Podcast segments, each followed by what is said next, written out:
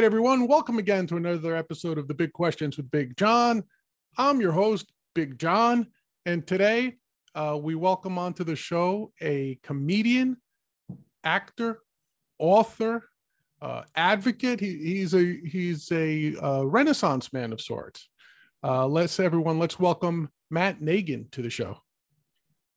Wow, John, thank you very much for that uh, introduction. Uh, yeah, man, I know how to bring a, a, a comic on stage.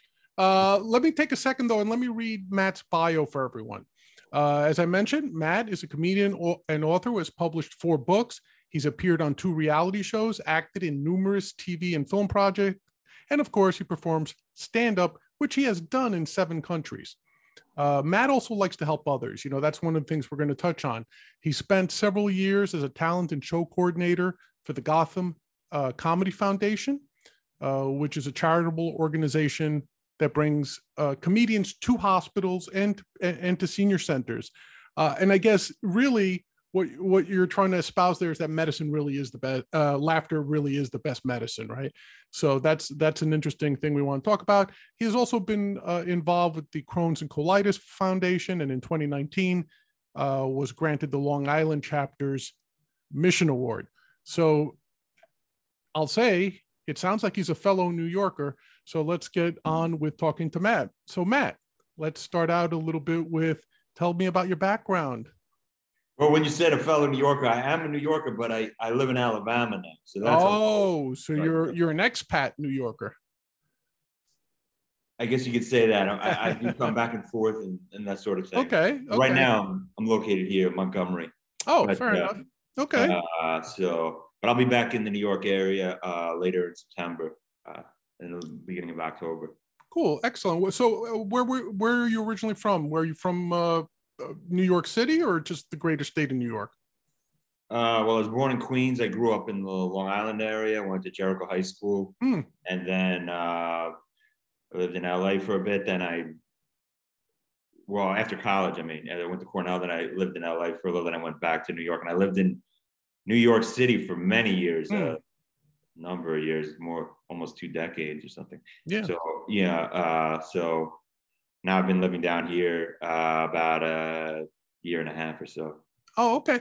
Well, I, I'd love to ask you a qu- couple of questions about that. So, I mean, uh, I say a fellow New Yorker. I'm a Bronx boy myself. You're from Queens. Uh, so definitely within the five boroughs. I, I, mean, I could just tell by watching some of your YouTube work and just uh, the way you carry yourself, you definitely have a New York sort of uh, vibe to you. So, I, I mean, that without a doubt, you know, um, and, and who would have thought like, uh, you know that uh, a New Yorker, an acerbic New Yorker, becoming a stand-up comedian. It's never happened before. Never, never, especially a Jewish New Yorker. There you go. it never happens. It, never, you're never. a rarity among rarity.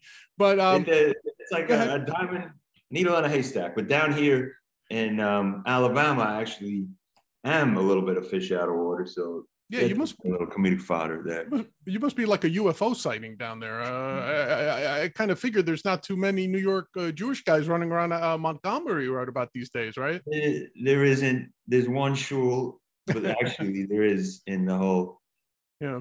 city area. But I haven't encountered many people of the Hebrew persuasion. You know. Mm unless you're out hunting or something and they see see someone with horns, you know, they may start firing.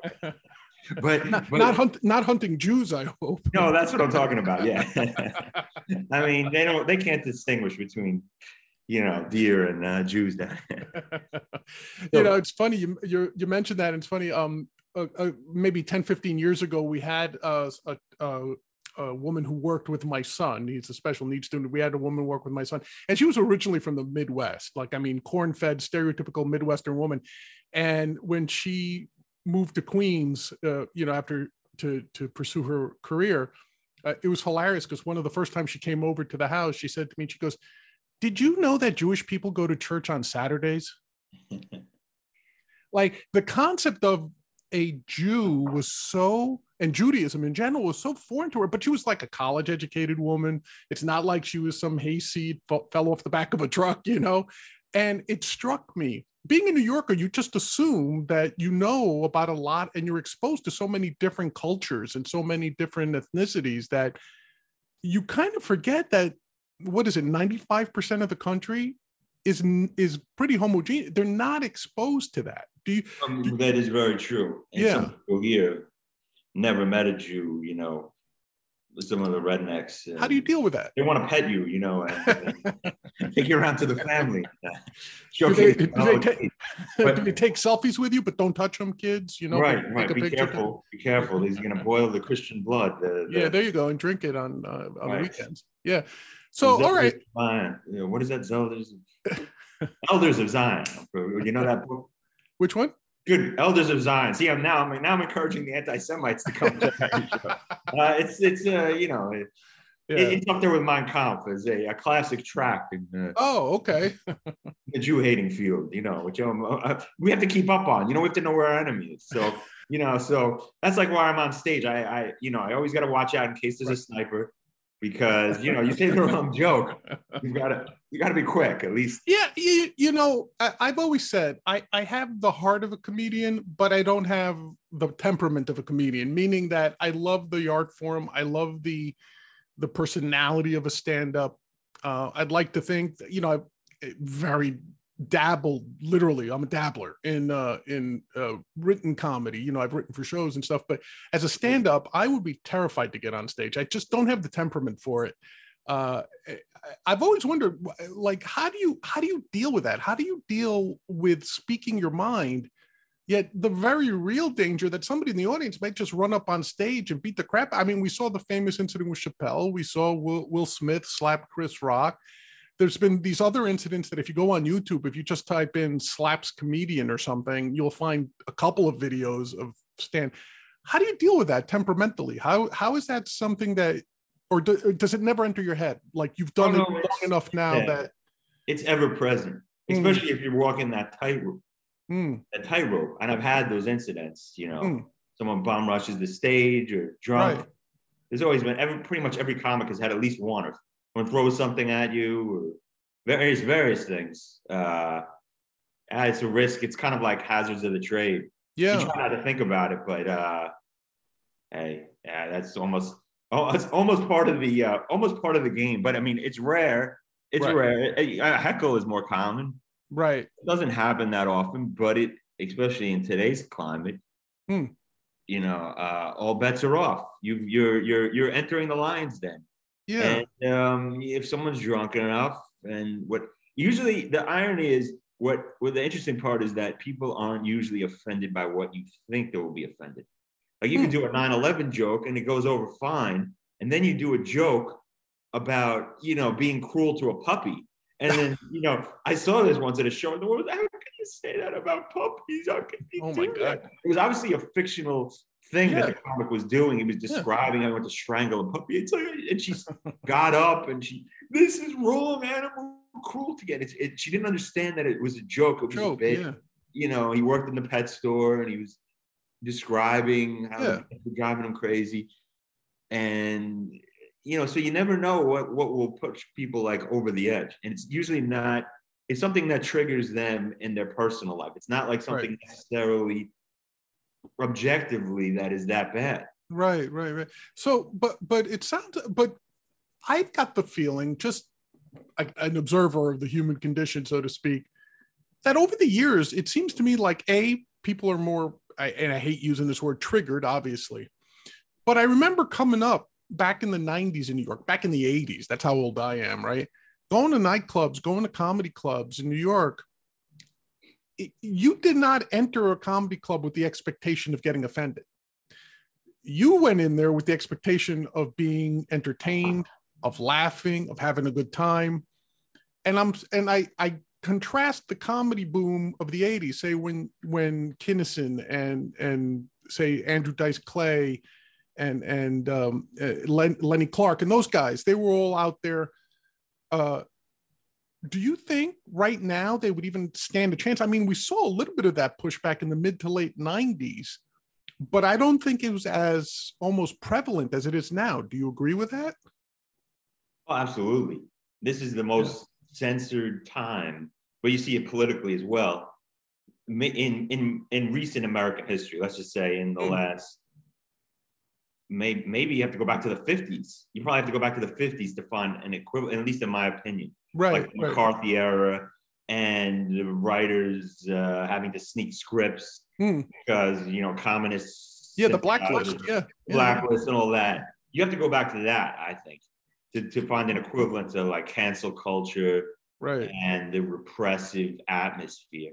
I mean, definitely not in the 70s, not like the people you said. I mean, and some of those are my favorite comics, like like a Rickles, you know, Mm, is Don Rickles, yeah. probably on my Mount Rushmore personally. Right. But um, but I think people went into the show knowing, look, he's an equal opportunity offender. Everyone's gonna Right. get it. The Puerto Ricans guy's gonna get it. The Jewish guy's gonna get it. Every every single race and creed, the Chinese guy is gonna get it, and it's a joke. And everyone knew it was a joke. The per- he's not a raging anti-Semite. He's not leaving there and going to a Klan rally. Anyway, he wouldn't survive as a Jew. He wouldn't Right. Right. Right. you know, he's not. If you still watch those Dean Martin roasts, it was everybody t- knew. Unbelievable. You know, Sammy Davis knew it was a joke. Everyone knew they they had a they had a sort of tongue in cheek thing, and people just let it slide. Now that's not the climate anymore. I mean, it does. There is an element of that still that people let it slide. There's this Mhm. roast. There's everything, but it's a little bit. It's a little bit of a different atmosphere where Yeah. yeah. So so so that it you know the, the, You- do you feel that social media has made it work? So because I'm, I'm struggling a little bit to your point, the 70s, like you look at some of those roasts, unbelievable, right? Some of the greatest comedic minds probably ever at those roasts, all just having a good time. And obviously you could speak to this better than I, but I doubt there's anything one comedian enjoys more than crapping on another comedian. You know, it, it seems to me like that's your national pastime for you guys, you know, as as as a, as a profession, right? Um you know if you go down to the cellar in new york or something there's the there's the the mythological table where you know all those acerbic new york comedians would sit and, and just destroy one another. And it was a rite of passage. You know you'll listen to patrice o'neal or kevin hart or bill burr or any of these guys colin quinn and they'll tell you hey you had to take your lumps. And that's how you proved your metal right? If you could keep up with the quickest wits there right? Um but even going back to like when you look at lenny bruce and you hear about what lenny bruce did for comedy, for society. Yeah, he was persecuted for language. But I also look at some of the comedians at the time, and within the confines of language, they were still pretty edgy. You know, like I like if you listen to Dan Carlin, uh, even with uh, Burns and Carlin, or even, you know, You they were George still, Carlin, they, right? huh? You mean George Carlin? Or? Uh, yeah, George Carlin, Oh. and, and and then when he was still part with um, with right. Burns, yeah. Right. Uh, but even after they split up, you know, they would still, they were very anti establishment. They were still very edgy. Yes, they couldn't say the F word. They couldn't, you know, like Lenny Bruce famously getting into a courtroom and the court stenographer comically having to type everything that he allegedly said during a nightclub act and have to enter it into the court record, right?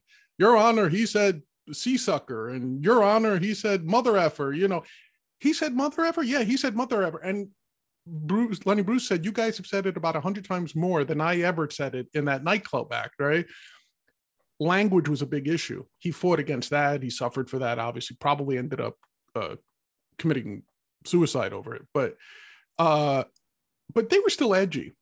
I think what's happened and it's hard to pinpoint but i'm going to say around the mid 90s now is that people think they have a constitutional right to not be offended that you know i you know they think free speech is free until it's offensive. Then you can't then it's not free speech anymore.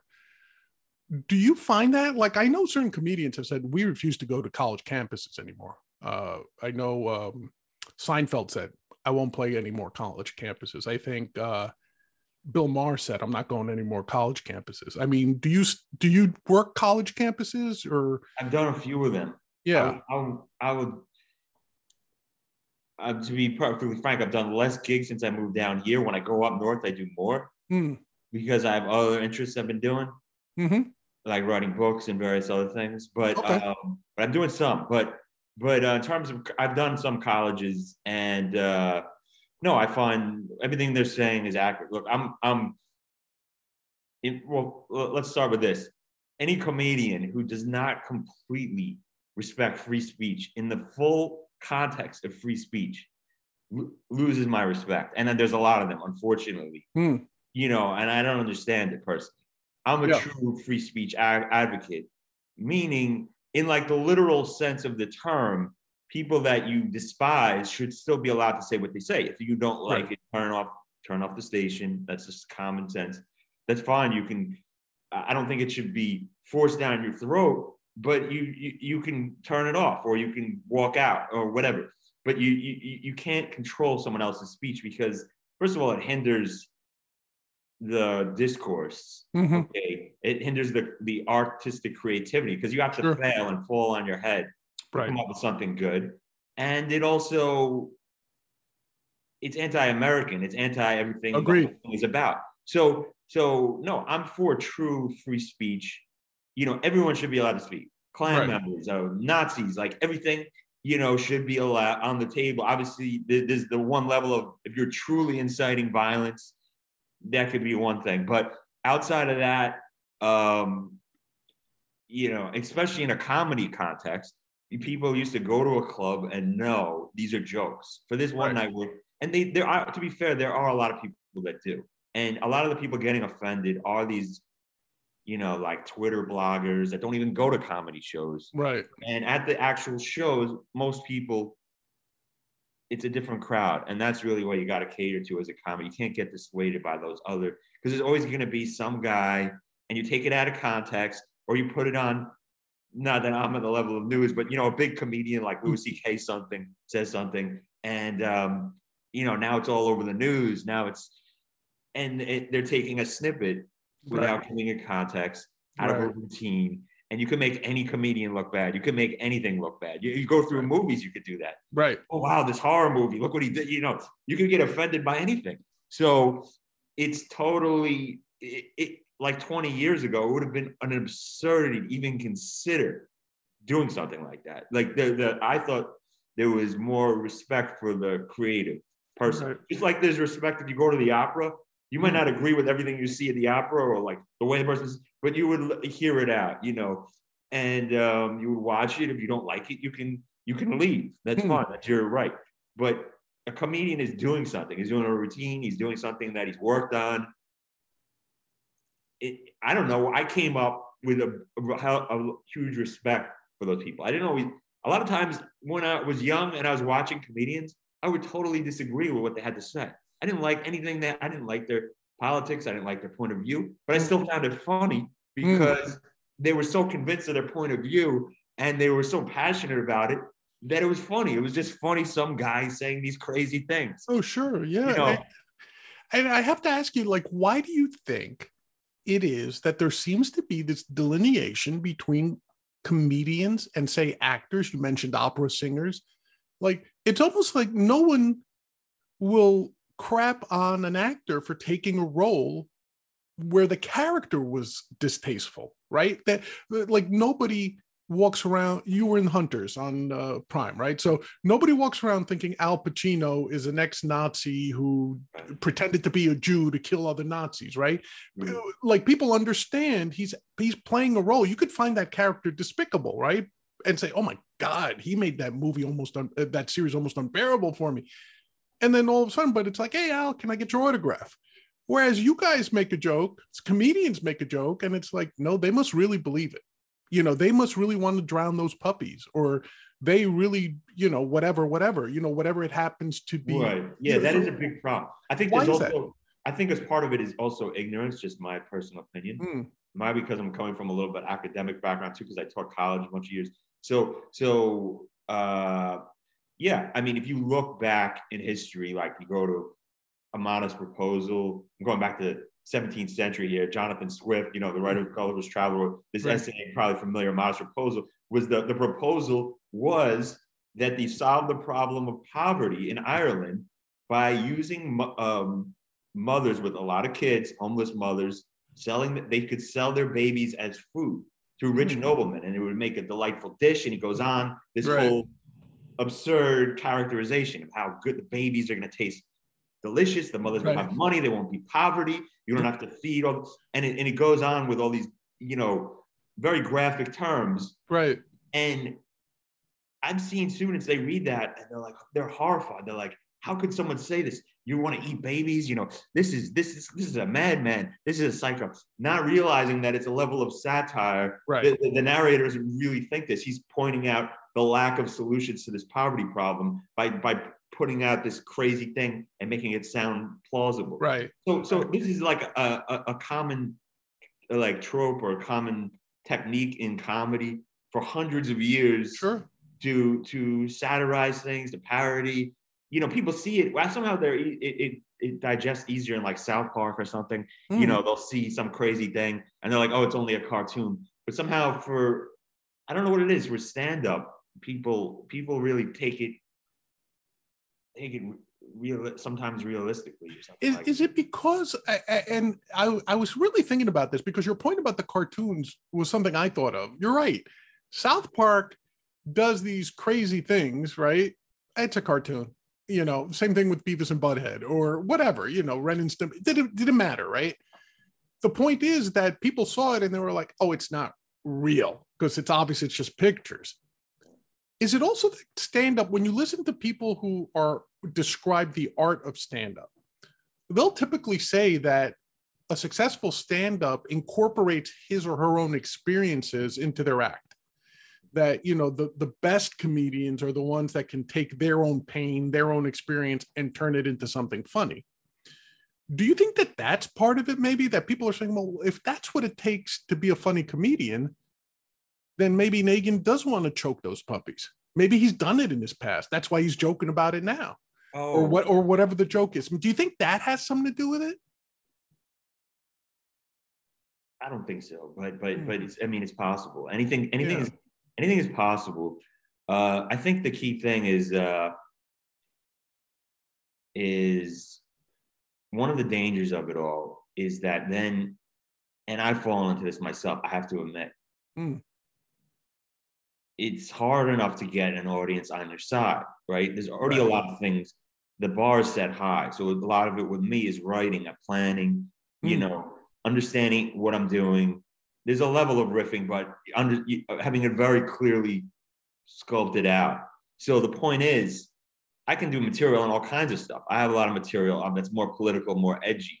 Hmm. But in this particular climate we're in, particularly lately, you don't want to you don't want to tank your set. So there's a tendency sometimes, and I and and and, and it's dangerous. I'm trying to work against it, but if I have 20 different topics, 20 different jokes, I may go with ones that are still funny, but they're not going to offend anybody Hmm. because and everyone's together. And I wonder that sometimes that's limiting myself creatively and limiting what I want to say. So that's not always really the best Right. because You're some choosing safety. You're what? choosing safety in that case, right? You're choosing the safer. Like you're not saying they're your B jokes, right? They're still your No. A. It's still your A material, but you know that I've done them before. Nobody's really objected, and so I'm going to stick to those for tonight, say, or whatever. even even if I haven't done them, I can pretty much you can pretty much tell. Hmm. You know, you I'm doing this a long time. I can know which jokes are gonna Right. Divide more of the audience. It also depends where you're playing, what the audience is. There's a lot Sure. of a lot of factors involved. But and of course, every comedian, once you start getting them on your side, you can push it a little more. That's like a common thing. But the point is, the environment is a little more toxic now, I think, or a little more dangerous. And so sometimes comedians just they don't want to deal with it and they'll just Right. do other do topics which still will get it doesn't mean they're bad topics. It just they won't touch some issues which which Sure. also need to be touched because they're important too. So so so that that, that there's there's the rub. And it, you know it's it, it's a hyper competitive environment. You only have so much time. So that there you know if you if you're doing an hour, it's a little different. When I went to Edinburgh, I was doing an hour a night Hmm. and then uh, you know I did like 24 nights. So if you're doing a whole really long set, but you know a lot of the spots in New York it's like 10 minutes, eight minutes. It's a lot easier if you're doing an hour. Of hmm. course, you can push it more, but you don't want to lose them. If- If I lose them, if I have someone screaming stuff on minute four, it could still be an okay set, but it, it, it's not going to be what what I was hoping Right. you know, because I have to deal with that. Or, you know you lose part of the crowd. So it, it, it's it's like a weird thing. It's a weird thing. That's the one drawback yeah. of this environment. And and I think the comedians have to fight through it, not not cater to that. Yeah.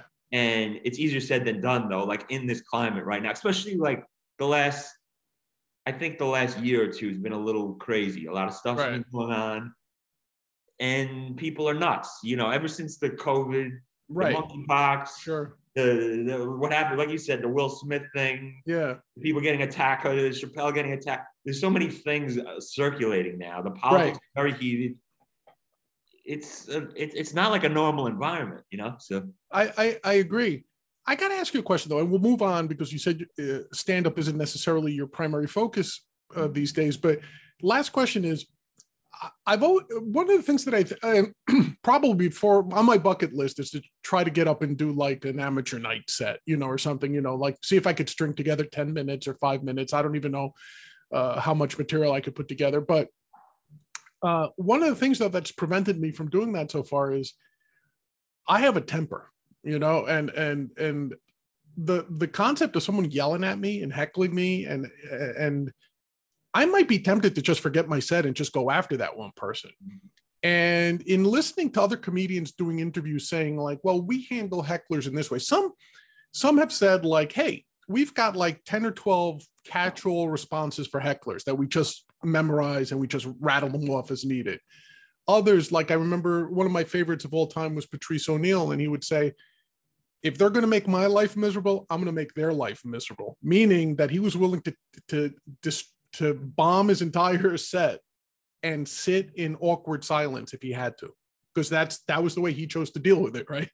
Um, how do you deal with that? How do you deal with, say, if it's just not happening one night, if the jokes aren't working, the crowd isn't uh, into it, you've got two or three drunken hecklers there's a bachelorette party in the front row you know uh, whatever like how, what's your method of dealing with that? Because to me that's the that might be the most terrifying part of stand up in my mind. After you do it like everything with stand up is like familiarity. So after you do it a while it's not so terrifying but the mm. reality is there could be situations where you can't get out of it. See, what mm. most people see is specials like on TV where it's all polished and fa- there's a level of fabrication, especially if it's like a late night set. Oh, you sure. know, they're told to laugh. But if you're like in a real club and you're not, you know, they're not coming to see you, that's a little different because it's rare when you would have that. Like everyone's going to see Bill Maher. They're mostly fans of him. So he's mm-hmm. not going to have like a crazy heckler. They pretty much know what they're getting. Right. If you're just seeing random, like a mixed bill set, you know, show in a club or a bar or wherever it is, you know, mm. or, or a VFW hall or whatever, right. whatever charity event. It could be anywhere. But the point is, you're doing your, your set. They may not expect what you're getting, and you could have all kinds of situations go down. Some which even might not. You may not have a great set. You know, it could it could in theory derail you to a certain extent. Right. Um, the one thing you can't do is have the heckler totally beat you. You know, you're going to lose the entire respect of the audience. Um, usually, they're not that, in my opinion, usually, most of the time, they're not that eloquent. They're drunk. Mm. So usually you can beat them with intelligence. You take pause. I sometimes like let hear them out a little bit and then work off that. You may ask them a couple questions, and then they're usually going to give you material that you can actually maybe make funnier than what you were writing. Right, right. But yeah, personally, I try not to get mad. A little bit mad, because, but but try to do it in a controlled way. Right. It's kind of like uh to me, it's kind of like the same thing with relationships. I don't know if you ever had this, but I've done a lot of therapy and stuff in relationships. I haven't, no. Oh, well, you know, these shrinks always say there's like react and respond. Mm. So, like your girlfriend or your wife says something that really pisses you off, which will happen. Of course. Or your significant other boyfriend, well, I'm not, yeah. you know, whoever you're dating, says something and you know in those dating scenarios sometimes you can get more angry than anyone else than friends because they can they know your triggers right and and everyone's falling sometimes we fly off the handle get really mad right and that usually is counterproductive if you can stay calm and respond say your point but like in a calm collected right. way direct keeping your composure it usually goes further and you can all maybe more likely to get through to them. Mm. So I think there's a little bit of that to the to that. You don't want to go off the handle, but you also don't want to seem panicked or like they're affecting you. That's Mm. even worse. Because Yeah. then if you, you know, if you're overcompensating angry, the, the thing about stand-up, I'll say, is that audiences, in my opinion, can read the truth. Okay. There's like a bullshit detect. I don't know I'm allowed Right. curse. No, no, it's okay. Go ahead. Yeah. Oh, there's like a, you know, like the Hemingway quote. He says like the most important thing a writer should have is a constant built-in shit detector. I don't know if you ever heard that quote. I haven't, but it sounds like something Hemingway would say. Yeah. But I always love that quote. And there's something about that, like like an audience, I think, has that. They kind of can tell. Like if you're afraid, they're gonna they're gonna lose respect for you Mm. because you're supposed to be leading. So, or if you're panicked or something like that, that that's just a reality of it's, it's a very primal thing, Yeah. even if it's very subtle.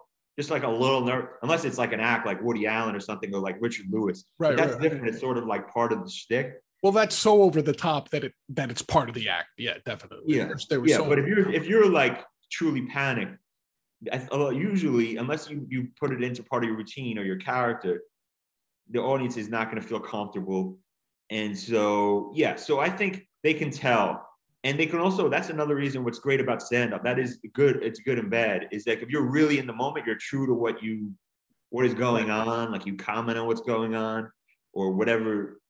Sometimes there's hmm. things going on. You know, the, the waitress spills a drink or there's some weird woman in the front and Right. you integrate that in somehow audiences appreciate that because it doesn't seem so scripted it doesn't seem forced but I, I do think the one caveat with that is you know a lot of comedians they they people how, like howie mandel they're like how did he come up with all that yeah because he basically did something similar like rickles it's not like he did that exact thing but there is a level of like even me i have a lot of lines that i can say it's not like i'm writing them down like say this there but you've been doing it so long that you Right. sort of can go to that line or that line and it sort of comes out naturally sometimes Right, right. Yeah. No, that's good. Listen, uh, I love talking to stand-ups because I I I am truly in love with the craft. I, like I said, I'm not a stand-up comedian. I'm not even pretending to be one, but I, I just admire and love the craft so much. So any chance I get to talk to a stand-up about their craft, I I truly enjoy it. And thank you for taking the time to do that. Sure, sure. Uh, you mentioned that your uh, your stand-up isn't your primary focus right now. Uh, you still get out and do it on occasion. Uh, what is your primary focus right now? Well, I've been writing these books. I'd probably say creatively, you know, doing a little acting still, but I'm trying to do more of that back in that. And these books, I'd say, would be my primary. Hmm. I have two novels, and um, one, eh, you know, they both have a comedic element, and then there's uh, it's not really a memoir, but it's like comedic essays, Hmm. and then a book of stories. And I have a lot of writing that's published over the years, and yeah, I think I'm pro- like if I was to say one thing, I'm primarily a writer. Hmm. Like, but I got into all the other things as a result of writing. Kind of stand up is for some. Some are just like actors and like improvising, and you Right. know, like doing a million characters. For some stand up, some are more writers, some are more actors. I'd say I fall more into the the writer category, but that doesn't mean I don't um, improvise on stage because I do actually. But but um, yeah, no, writing I'd say is like my number one passion. Uh, you know, it's with writing comedy. There's only so much of a market, so that's how I got part of how I got into stand up. Uh, how many people? Not as many people read today, but I, you know, it's like a love of mine. And I'll just say, I uh, six years ago, and a little over six years ago, I was hit by a car. Okay, Oh, crossing the street, and I had um, a lot of problems from it. Uh, I had like 27 stitches and stuff. Uh, there was glass in my arm. I don't know if you can see. I had scars here, yeah. but um, uh, all kinds of problems, like 10 Yeah. hernias. It's not to get into the whole thing, but the Yeah. point is, I thought I'm, I could have died in that scenario because the car hit me. It's a long Right. story, but the bottom, the short version is one more step, I think I would have died. The car was going very fast. right. So you get, it was like a, one of those moments where I was like, uh, I, I thought to myself, what do I really want in my life? Like what, Hmm. what, what was coming to me was just uh, like, wow, I wish I'd finished those books that I didn't.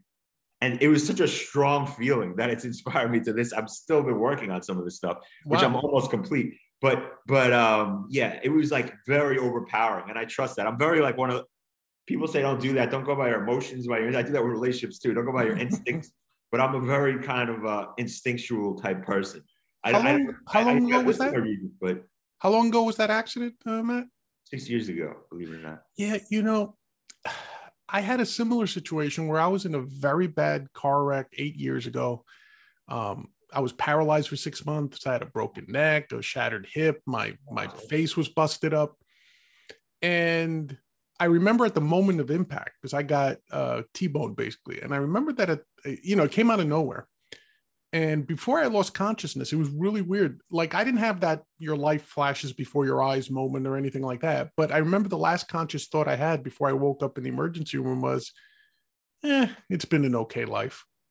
you know, just like that. You know, it was just like it's been an okay life. I have no regrets. You know, because I honestly thought that was my last breath. You know, I mean, it's funny what you think of in that moment. You know, and um, for me, I've noticed that ever since then other than my family, I don't have too many. I don't, you know, I don't have too many fucks to give for people, you know, that that I find to be intolerable. And I also doubled down on my vo- vow to be a free speech absolutist, you know. So uh, I understand there's a time and place, but I always say if you ever hear me apologize for an opinion, I'm being insincere because I'll apologize for an error in fact like if I said, you know, person did X and they did Y, my bad. But if someone says, I want you to apologize because you think XYZ, no, no, sorry, that doesn't work that way. Um, so I understand what you're saying by that, that that sort of flash of of you saying like, if it ended there, would you have said, I've led, I'm I'm okay with my life at that point? And and it sounds to me like you said, I still need to do something am I done? And it sounds to me like you thought you weren't at that point. Is that the case? Yeah, it was. It was. It's hard to explain without getting. Yeah, it's. But yeah. the short version is is like, in a, from a practical sense, there was other things I could have done. Right. It would probably more focus would get me more. For example, get me more known, get me mm. more success, outward trappings of success, maybe more possibly you know, more acting parts, more comedy, more whatever, all those kinds of things that people want to do in the entertainment. And I know that for a fact. I, I, it doesn't matter what I know. But the point is, you know, choosing to write books is a risky proposition. Yes. Because people, there's not that, there's not as many people reading books. Let's just re- be, be real. Let's just, it's a smaller market. Right. So I obviously that that was self evident, but and I didn't give up the others. I'm just saying that that became it, the feeling was so strong that I couldn't ignore it. It doesn't matter about any any other practical thing. Right. You know, I wouldn't be fulfilled. Mm-hmm. And even now, when I'm every time I'm working on this and I'm getting some of it done, there's a sense of fulfillment of happiness that I w- I don't think I would have, no matter how much success. I could be Louis C.K. touring, you know, the thousand, you know, yeah, yeah, yeah, yeah. It, it, it has to be and what is that guy that said, "Be careful, you climb the ladder of success because it could be hanging off the wrong wall." You know uh, I, mean? I, was going to say, I thought you were going to go down the path of be careful what you ask for because you might get it.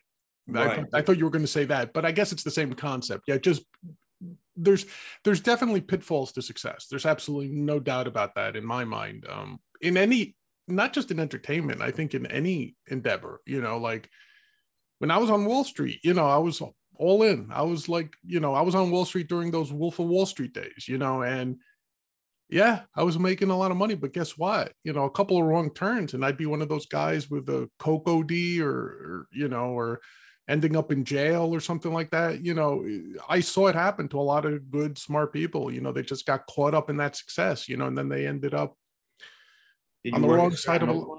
What was that? Did you work at Stratton Oakmont? No, no, I, I missed out on that one.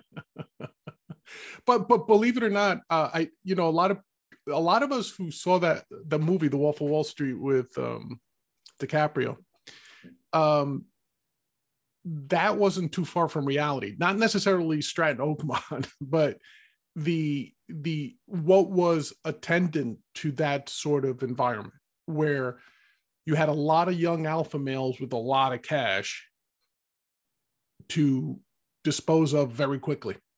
And and and that was never a good recipe for for temperament you know what i mean? It was always like you know how many hookers can we pack into the office? And and you know how how big in the you know it wasn't your salary it was your expense account. How big was your expense account? Because that was the true sign of of, of value. Like mm. what do you mean? I i need a counter signature for anything over a hundred grand? Nah you're nothing. I got mine up to half a mil without a counter signature or whatever right? When i started out they were like oh here's your limit you know it's 5k i'm 24 what 5k that's that that's fantastic. I never dropped 5k on the dinner. Right. you know what i mean and and and then you know as you went up the ladder that 5k so it wasn't a salary necessarily. It was like how much did they trust you to that they knew you weren't spending on business? That was almost like an irs uh, tax-free bonus you were getting right? Because it was just like you know so but i get it you know i get how people could say oh, i can't wait to be as big as louis ck or as big as chappelle or or whoever you know? And then when you get to that point it's like yeah, yeah. I've got all. No, I, I, probably that will never happen. I'm just, I'm just. No, saying, I understand, but I, but I, I, was using it as an extreme example. Yeah, yeah, yeah. I get it. Yeah, yeah, that was great. Okay, so uh, you mentioned you're into writing. Uh, your latest book was that "Do Not Feed the Clown." Right, which I haven't put anything out since that book like since 2019, but I have a story coming out in an anthology. Mm. Um, and I'm forgetting the title now, but I should have had it.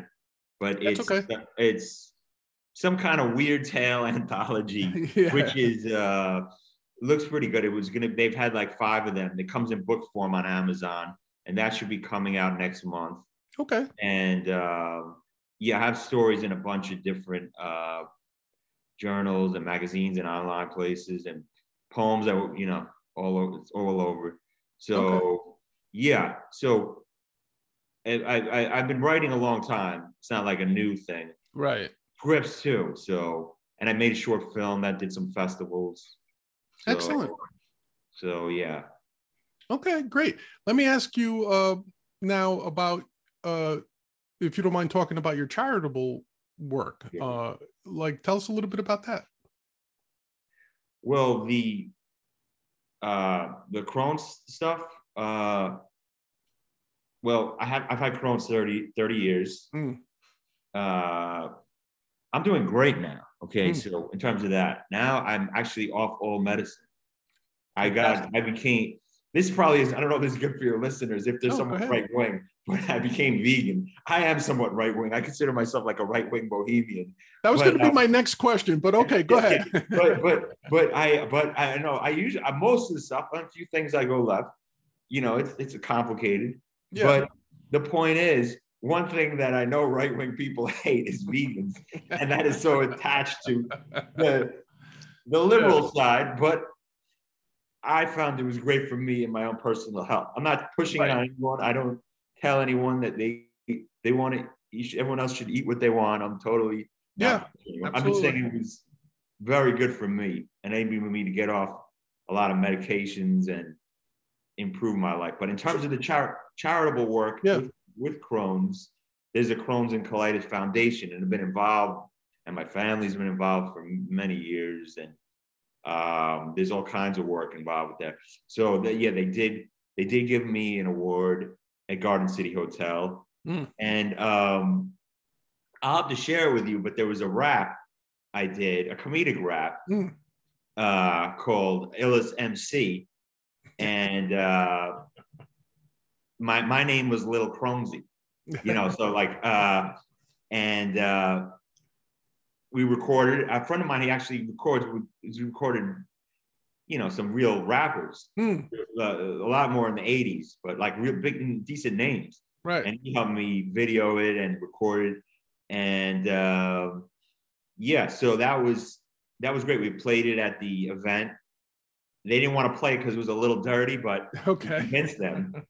and uh, the donor was going to drop out if they didn't because he loved it. And um, they put it on, and then everyone loved it, and they were like, "Oh, sorry, we said it was, you know, too edgy or whatever." Right, but right. even the kids were like it.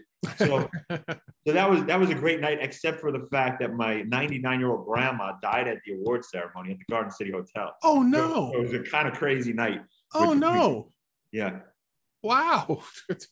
I don't mean to chuckle at that, but it, it's yeah. a confluence of of, of uh, emotions there, right? I mean, it was a dramatic night, and I was very close with her. She oh, was, crazy! She was sharp today. She died, but I still had to go on and do my award because it was like hundreds of people, and you know, I was making a speech also. Right, right. And but it was, I scrapped anything I had written because hmm. I was gonna do the. I, it ended up being a little funny, but I was gonna do these jokes and stuff but you know, given everyone had seen my grandma die, it was a crazy, a crazy scenario. Right. I went off the cuff, kind of, and then they played the video, and it was it was nice though. Everyone, you know, I dedicated the award to her, right? And um, it did end up being it ended up being a, a, really nice night. Of course, it was it was a hard night at the same time, but I I, I yeah, definitely. Um, I didn't know that. I'm sorry to hear that that you had to go through that, but um, okay, you you kind of alluded to this before. the way you came to uh, my attention and my partner William Del Pilar's attention uh, is uh, uh, on Twitter. Um, I'm a libertarian. Uh, everyone who watches the show knows that. Um, my partner William is uh, known as a conservative Latino. He's definitely a conservative right winger. So when we manage our Twitter account, you know, we each pick we promise not to offend the other one. So I'll pick libertarians to follow. He'll pick conservatives to follow, uh, comedians that each one of us likes, and so forth. So he he sent me a note and he said, you know, this Matt uh, Nagin, he looks like a New Yorker. You know, you you should see if you can get him on your show because uh, he's a conservative, John. He's not a libertarian. He's a conservative. I said, all right, I'll give him a shot. But in going through your your Twitter feed, uh, I have to ask you. See, now I'm not, and I hope I'm not going to be offending you here, but are you more conservative, conservative leaning, or are you more?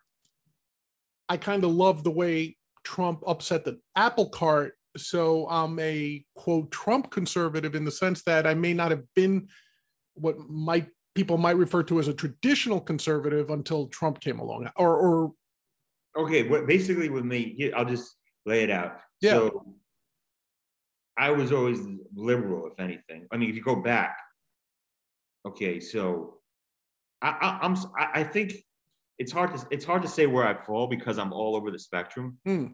Some of the things I would be, you know, I would say if you went back to like a 60s liberal, if you believed in that, mm.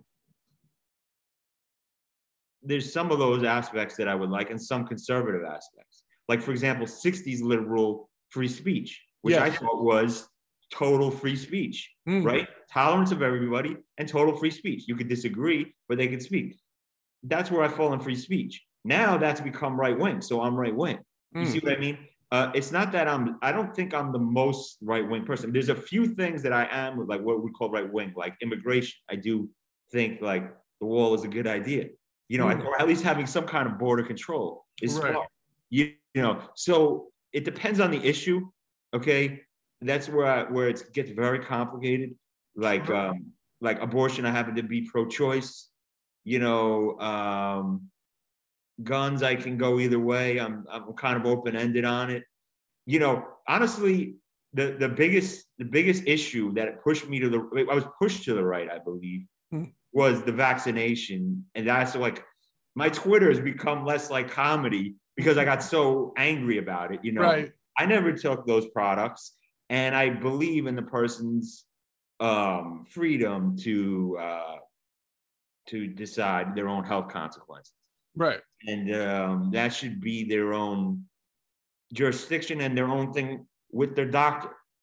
And the what I saw in the last couple years was shocking. Also, as a Jew, I mean, it had such parallels I know everyone says it, but to me, it had such parallels to the Holocaust, discrimination mm. of every kind against a whole class of people. Right. And, um, you know, it was so upsetting that I know I've lost a lot of work as a result of my, some of my views. Right. But I couldn't help it. I, I, I just felt this was too, like, too big and too important. And um, so I've been speaking out about the vaccine. I've been I'm not. I wouldn't say I'm a crazy anti-vaxxer, but I, in this particular vax, I saw problems from the start, and I was looking at medical literature, and I was trying to warn people. No, a lot of people weren't listening to me. I mm. still have issues with a lot of people, but but um yeah, that that that was like that was like my uh Fort tipping, I was going to say that was your tipping point, right? It was, yeah, that was my tipping. Yeah, and and and yeah. other things now, I, too, I don't like. You know, with the with the liberal side, and there's enough there that I guess I I I, I probably am more libertarian than conservative, to be honest with you. Okay, I'm somewhere in the middle. You know, I'm somewhere in the middle because I because I am on some social issues kind of kind of liberal. So I, I, I actually, if you had to characterize me, I'd probably say libertarian, but I don't yeah. put a name on it. Yeah, yeah. well, it's interesting because it sounds to me like, first of all, don't feel like you're alone. A lot of us feel the way you do when it comes that the issues you supported are the same issues. You haven't changed. The world around you's changed, right? So I always say I'm a libertarian. I've been a libertarian for about 25, 30 years. but growing up in New York, obviously you did as well. Um, New York is being a conservative in New York, you know, is is you know you're you're a hunted person everywhere, right? Right. Um, so as a conservative in New York, I always used to say the one thing, the one thing I always faulted conservatives on, going back to even to the Reagan administration, was their their objection to complete free speech. Like, so if someone said to me, Well, we believe in free speech except for pornography, nope. If you say I believe in free speech, comma, but I don't care what comes after the but, you're not for free speech. Uh, free speech means tolerating every idiot that you despise having the same rights as you do. So, yeah, you know, I, I I will argue with people till I'm blue in the face. I will debate them, but I would never say shut them up. I am personally anti Trump. The worst mistake Twitter ever did was banning him off Twitter. I still believe this. A, because it's morally wrong, I think. And B, I wanted to know what he was thinking. For the first time in our history, we had a guy who told you his stream of consciousness 24 7. We were exposed to it, not some social media manager, him. Why would you want to deny the public that access? To me. And to your point earlier nazis should have free speech too. Guess why? I want to know who the nazis are. I want to be able to spot them right? Well, and here's the, here's where it gets complicated though. Because um, a lot of left-wing people true progressives also agree with us hmm. So there's left and right. It, it, this is where it gets really complicated. Yeah, it, some is. of them do go like like a Naomi Wolf goes on Bannon, but it's not just like it's like even like a Gary Null will play clips. I don't know if you follow him because I I listen to I'm into his health stuff, but he'll play clips from Tucker, you mm-hmm. know, or um, Jimmy Dore is very left. I was going to say Jimmy Dore is probably yeah. The most vocal who I always considered leftist liberal, even Bill Maher to some extent, even though I think he's more of a contrarian. But you know, Jimmy Dore's like, wait, are we trying to be beat the right from the right now? I thought that was a great line. Like, as liberals, are we trying to outright the right?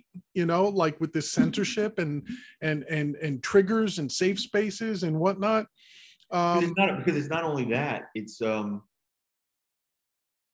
the left has lost their integrity, in my opinion. Mm. They don't stand for what they stand and they that's how Trump has has the door open, whether you like Trump or not. Be, be, like the example is, you know, everyone always gives is Assange. You know, if you really support free speech, you can't be locking this guy up Agreed. and throwing away the key. And then th- that is just from what I'm seeing. There's so many others now. The the the raid the raid they just did on Mar-a-Lago, but also um, Project Veritas. They, they you know they went through the, anyone that has a different point of view the FBI is weaponized against you, in my opinion. So that's autocratic. And so is so is shutting down anyone you don't like, like a doctor like Dr. Malone. And so I'm seeing so much evidence of totalitarianism, dictatorship, and so much evidence of basic, basically almost you're, you're heading towards a fascist state. Mm. So when you see that, I'm obviously against that. You know, I can't support that. So that's how I become. He'll say, "Oh, you're a crazy Trump." Not really. I'm. Uh, I, first of all, I probably like DeSantis better because of his vaccine stance, but I just don't want any more of what's going on. I think America's going down the tubes. So if it's Trump or Biden, I would take Trump any day of the week. That's just me personally. Not yeah. that it's so great. I understand yeah. he's flawed. Yeah. No, it's funny because I I know a lot of people that have sort of your outlook. Uh, my personal belief is if if neither one of them represents me, I'm not I'm staying home. I'm not voting. I refuse to be part of that because in my opinion, one of the one of the main reasons we got to where we are is by always voting against someone rather than for someone.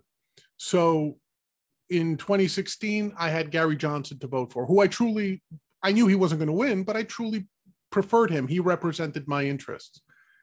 Um, when people tell me like vote for Trump because a vote for Biden kills Trump's chances, or vote for uh, uh, vote for uh, Biden, you know, or the opposite, you know, vote for Trump kills Biden's chances, you know. And my thing was, I couldn't care less. What makes you think you're entitled to my vote by default, you know? So as a libertarian, you're always in someone's radar, right? Um, I can't tell you how much hate mail we've gotten saying, like, you know, those damn libertarians in the swing states that Trump lost, they were the margin of, of difference. Good. Maybe pay attention to the libertarians next time. You don't you don't get our vote by default. Give us something at least. It used to be that if you were a libertarian, say in the old days, you might align with Democrats who really supported free speech. Like if you were a libertarian and your major gripe, your major concern was free speech, you would likely maybe sort of like hold your nose and vote for a Democrat back back say in the mid 70s or, or late 70s, right? If you were a libertarian whose main concern was the economy, you might hold your nose and vote for Republicans in the 80s when they still believed in free markets and and you know and less regulation and all that. Um, so, but now I've noticed that libertarians in the major parties are just not represented at all. So to me, if you were a libertarian always saying, well, I don't like either one of them, but I'm going to take the lesser of two evils. People don't realize that when you say I'm voting for the lesser of two evils, what you're really saying is I'm still voting for evil. So I kind of harken back to that old George Carlin line. You know, he used to say, um, people tell me that if I don't vote, I have no right to complain. And what was his his famous line was, no, sorry, I'm the one. I'm the only one who has the right to complain because I didn't vote for either one of those two guys. I'm the only one who has a right to complain. So part of it is being able to complain uh, morally, uh, with the moral superiority of saying I can complain. But I understand what you're saying because having heard you describe your various sort of stances and stuff, like I could see very easily where you would be like, I'm almost without a party right now you know like in this particular thing the immigration may have been your no you mentioned that might the wall may have been your number one concern so you might float more, or, or, or, or the covid you might float more towards the republicans. Um but well, well, no, no i hear what you're saying and then you you make some some point good points and um my friend feels like you do. He says you should we need to have vote third party vote vote um it has to be uh kind of like a groundswell and another third option mm. because the two options are are defunct. Yeah, there are different philosophies on this. Sure. But you know, my, my just my philosophy on that is just I'm looking at a train wreck. I don't even know if America, but what I really see is we, there may not be America in two years. So if another four years, I think the country could be down the tubes completely. Mm. So I'm just trying to like see if the country can survive. I don't know if I'm going to even stay here. So right. you know what I'm saying? Because I I think that I really think it's that bad. So that's how I get to taking the lesser two evils. Although I do hear your point. You're not. I am. I am supporting something that I. You may have a higher ethics than me. Actually, you're probably the better person because you're you're standing by your principles and you're saying, you know, you, you this isn't really what I want let me let me vote for what I what I really want, and that that is the only way to change ever change to a third party. So there is a good argument to be made for that. It, it, I mean, I certainly understand because I've had family members, you know, who who in 2016 came up to me and said, "You got to vote for Trump. Hillary Clinton is the worst evil we've ever seen in this country." And I remember saying to myself, "Well, I understand your point of view. I think it's short-sighted. I think you haven't studied history if you think Hillary Clinton is the worst possible candidate we've ever had." Um, on either side of the fence. But okay, I understand your point. Um, but then to see them, people who I knew were what we used to call like Barry Goldwater conservatives or Ronald Reagan conservatives, two years in come and tell me Trump is just like those two guys. No, he's not. You know, you may like him, but he's nowhere near Barry Goldwater. He's not a Ronald Reagan. He's not a Milton Friedman. Why are you distorting your reality? You know what I'm saying? It's almost like then when 2020 came around, all of a sudden Joe Biden was the worst candidate ever, and he was the greatest evil. And of course, on the left, it was the same thing. I'm not gonna, I'm not trying to pin this on Republicans necessarily because I can't tell you how many of my Democrat friends, being in New York, nine out of ten of my friends are leftists, right? Oh, John, please don't vote libertarian. We got to make sure no Trumpers get into office. Sorry, I'm not one of those guys either. You know what I mean? So, I it, it to me, it's just um, much like our car accidents. It was just a lightning bolt that hit me after Papa Bush got elected, right. and after seeing you know how he moved away from the Reagan Revolution, which had its own problems. I'm not in any way saying Reagan was perfect, you know, but he at least showed us a different way. He brought in some people like Milton Friedman to advise him that I thought were true libertarians and they could really talk about free markets and stuff. But ever since then, I said, you know what? And then when Romney was a Republican candidate, I'm like, I used to call him a white Barack Obama. I really saw no substantial difference between the two, except one was uh, black and from the inner city, and the other one was a Tony uh, white guy. So I think that's the problem. I think the problem is people are just settling. They just would rather vote against someone than vote for someone. I don't consider it a matter of ethics, quite honestly. I mean, I appreciate you saying that, but I just think it's more just I came to that insight. So if it helps someone that to hear my insight, great. If it doesn't, hey, I'm an asshole. You know, it's like I'm just somebody on the podcast. So, all right, Matt, let's uh, let's wrap this up. I you've been very generous with your time. Um, uh, now we're at the part of the show where I ask you silly questions. So there's no right or wrong answers to these. It's just whatever comes into your head. Uh, so the first one, person who most inspired you, and you could take that any way you want, living, dead, in any sort of field. Who do you consider the most inspirational person?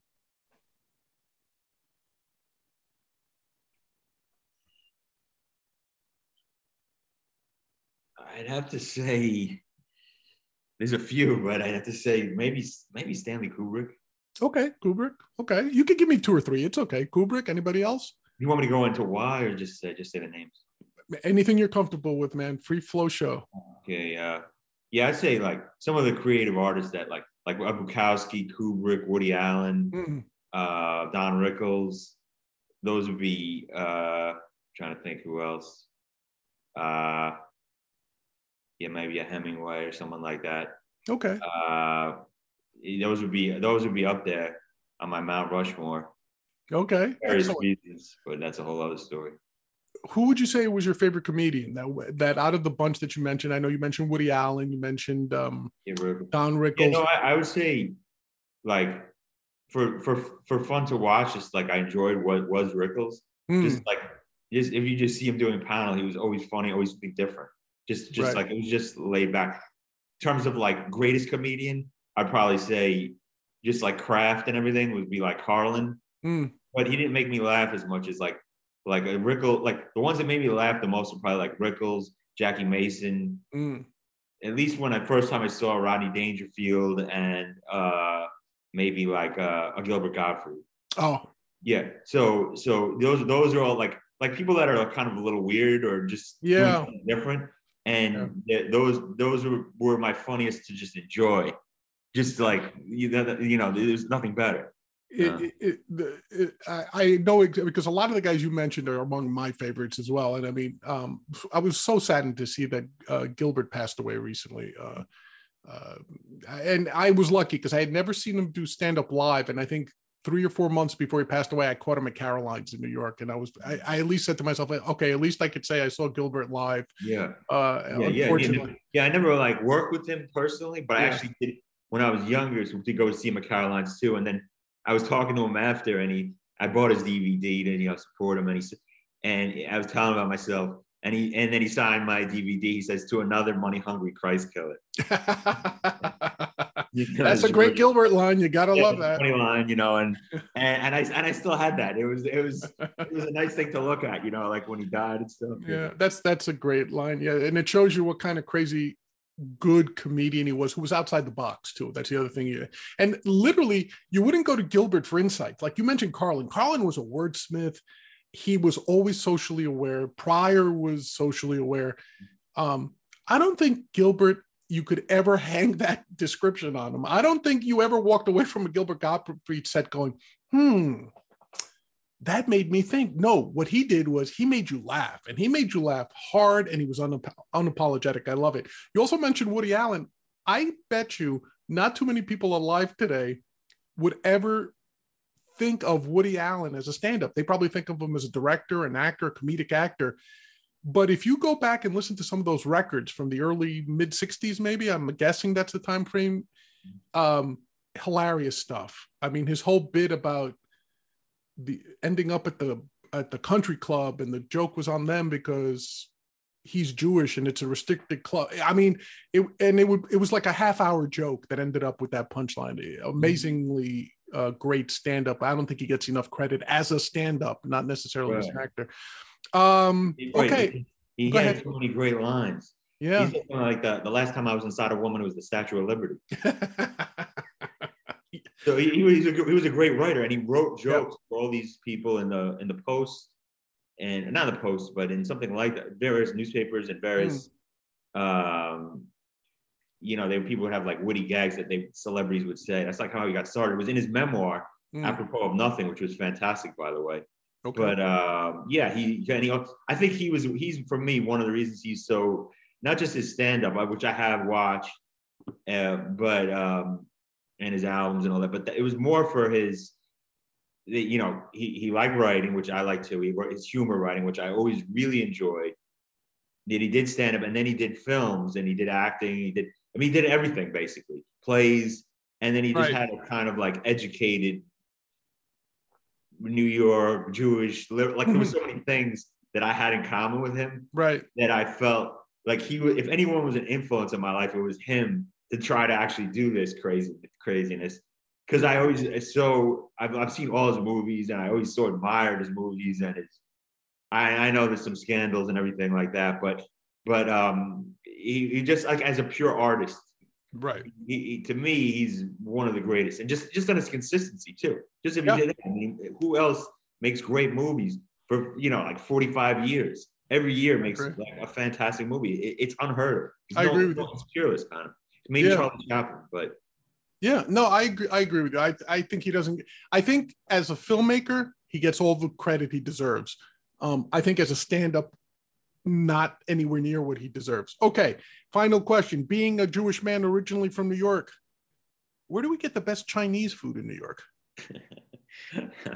I'm trying to think. Uh, I mean, I guess I, I guess if you want the highest quality, I'd say you either go to, you know, Chinatown. I can't remember the name of. We used to go to Dim Sum. I can't remember the name of the place because it was Chinese letters, but Right, right. they were Flushing because that's where it's like authentic. That's where my dad used to take me down there, and I To think that- Flushing, to Flushing, or to Mott Flushing. Street? both Flushing or or, or down the Mott Street because you're getting the authentic. You get it. I forgot the name of the place, but they would have like Cantonese. There's one good place in Chinatown off Mott Street there, Right, right. and man, Was it was it anywhere near the chicken who plays tic tac toe on the street? maybe I know. I think I know the one you're talking Yeah, about. there, there was a little off the off the in the back there. I can't. Yep, remember. yep, yep, yep. I yeah, that like if uh most most urban big urban cities have like a, a Chinatown, you know, like I know Boston does, obviously San Francisco does. Um, but the one in New York you walk through, you almost if if you want to get authentic Chinese food, you have to go with someone who speaks the language natively. Because when you walk in and you're like reading the menu in English and everything, they don't give you the good stuff. You know, like you got to order the stuff where you see the four Chinese guys around a bowl, each one trying to stab a live fish, you know, trying to eat it while it's still moving. That's the good stuff you want to try, as far as I'm concerned, you know. But all right. Hey, Matt, listen, thank you for joining us today on the show. Um, I hope you had an uh, enjoyable time with us. I really enjoyed talking to you. and uh, keep in touch. And definitely before we go, give out some plugs. Give us your website. Give us any upcoming books or or, or, or anything you want to let us know about. Thanks so much for having me, John. Uh, yes, I uh, you can check out. I'm updating some. I just booked some more shows for when I come into New York later in September and October, and a show or two down here. I'm doing come, upcoming uh, at a temple in Birmingham. Mm. Uh, but uh, but you can check it all at mattnagin.com. Or, or if you can't know how to spell my last name, just go to the Matty World, M A T T Y dot com, the Matty World. Okay. But also on Twitter, M Nagin, Instagram, Nagin, please. Uh, yeah, if you can go check out my YouTube, I got a lot of videos I'm posting these fake news stuff and uh sorry giving you my whole bio. no no that's that's but, great but, but, yeah and and i have some character stuff i'm going to be posting now um so a whole slew of videos and some and and i don't always post my stand-up set because then people know my material but i'm going to post a little bit a couple right. of clips coming up so uh yeah I have, and i have some books coming out and and stories so yeah it's a whole whole bunch of stuff um thank you so much for having me on, man. And uh, and uh, I, I, look forward to talking with you again. It was it was really cool. Absolutely. And if you make it back to New York, I'll keep an eye out. Maybe we can meet up at where you'll be doing your gigs. Um, everyone that's mattnagin.com, themattyworld.com. We're going to have that up on the website uh, that goes along with this show. So until next time, everyone, catch us again on the Big Questions with Big John.